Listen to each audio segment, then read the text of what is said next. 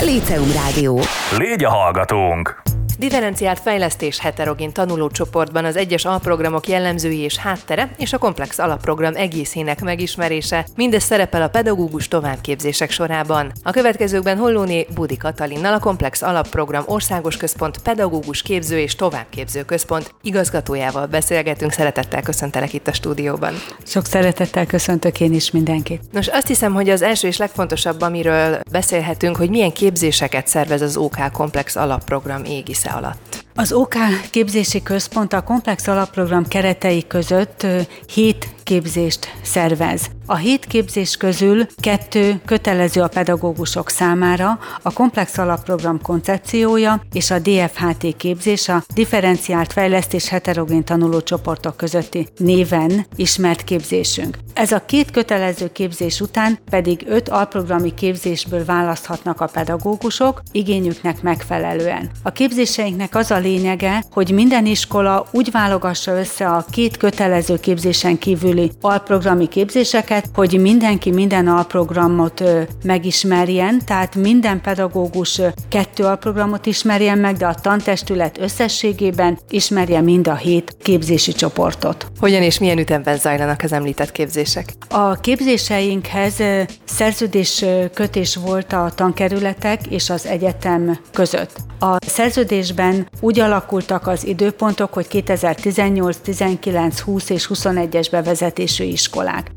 2018-ban 63 iskola vezette be a komplex alapprogramot, 2019. szeptemberében közel 110 iskola fogja a komplex alapprogramot bevezetni. Ezeknek a képzése úgy alakul, hogy a 18-asokat ott nagyon-nagyon gyors ütemben tavaly nyáron, tavasszal és augusztus végén kiképeztük. A 2019-es képzésűeket már egy kicsit úgymond tudatosabban tudtuk szervezni, hogy két részre osztottuk ezt a 110 iskolát, és 50-55 iskola megkezdte ősszel a képzéseket, a maradék 50 pedig tavasszal, és a 19-es bevezetésű iskoláknál már csak nagyon kevés iskolánál maradt alprogrami képzés augusztus második felére. És ők már úgy tudják kezdeni a komplex alapprogramot, hogy teljes képzéssel rendelkeznek. Most pedig már szeptembertől megkezdtük a 20-as bevezetésű bevezetésű iskolák képzéseit. Szintén két ütemre bontottuk őket, mert ők is közel 110 iskola lesz, aki megkezdi majd akkor a komplex alapprogram bevezetését, hogy 50 az ősszel, 50 pedig tavasszal. És ugyanezt az ütemet szeretnénk a 2021-es bevezetésűeknél is folytatni, így mindenki tud időbe tervezni, időbe be tudjuk határolni a képzéseinket, és az iskoláknak sem jelent olyan leterhelést a képzések elvégzése. A folyamat ezen szakaszán és pontján adódik a kérdés, hogy mondjuk a pilot iskolák részéről milyen visszajelzések érkeztek eddig. Igen, megvolt a bevezetési időszak, túl vagyunk az első éven, és a képzések után minden iskola szakmai támogatásban részesült. A szakmai támogatás keretében óralátogatások voltak, csoportfoglalkozások voltak, megbeszélések, intézményvezetői támogatások, ezeket mind a szakmai támogató rendszerünk végzi, és az itt összegyűjtött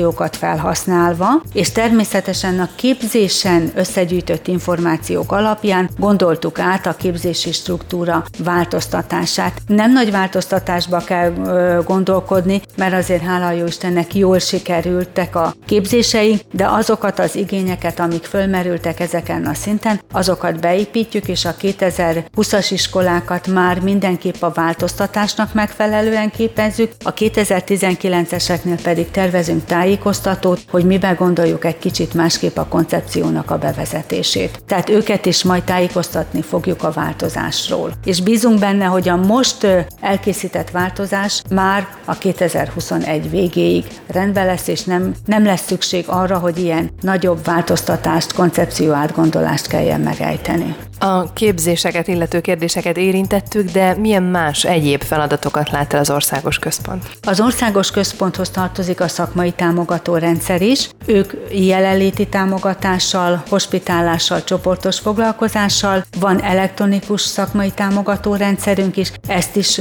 ez a lábunk működteti, és természetesen a központ égisze alatt a szakmai támogató rendszer támogatásával hoztuk létre a hálózatot, a kapocs iskola hálózatot, hálózatot és az élménysuli pályázatot, aminek a pályázatbeadása már lejárt, a Kapocsiskola hálózat tagjait már értesítették, hogy kik lettek a hálózat tagjai, az élményiskola pályázatot pedig szeptember elején fogjuk kihirdetni, hogy melyek azok az iskolák, akik élménysulivá válhatnak szeptember 1-től. Érintettük a múltban történteket, de egy kicsit összegezzük és értékeljük az elmúlt időszak eredményeit, és hogy milyen tervekkel rendelkezik a Komplex Alapprogram országos központja. A központ feladataihoz tartozik még a iskolák és tankerületek tájékoztatása is. Ezt eddig is folyamatosan megtartottuk. Most is szeretnénk majd folytatni, hogy a 20-as, 21-es bevezetésű iskoláknál még iskolaigazgatóknak, ha szükséges, akkor tájékoztatásokat tartsunk, tankerületvezetőknek, hogy mindig frissítsük az információit. Itt egy vagy két napos felkészítésre kell gondolni, és a képzések megkezdése előtt, hogyha az iskolák igénylik, akkor intézményi tájékoztatást is szervez a szakmai támogató rendszerünk, ahol az igazgató és igazgató helyettesen kívül a teljes tantestület kap tájékoztatást a komplex alapprogramról, a képzésekről, és akkor úgy tudnak a képzésekhez hozzákezdeni, hogy részletesen megismerik a programot. Ezt a továbbiakban is szeretnénk folytatni. Természetesen a képzésszervezés szakmai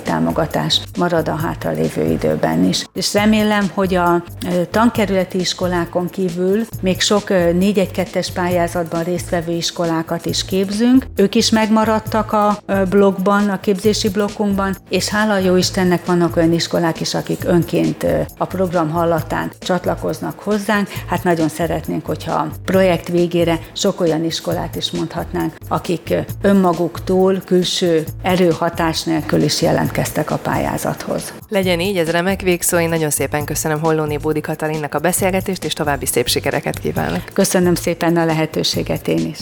Líceum Rádió. Légy a hallgatónk!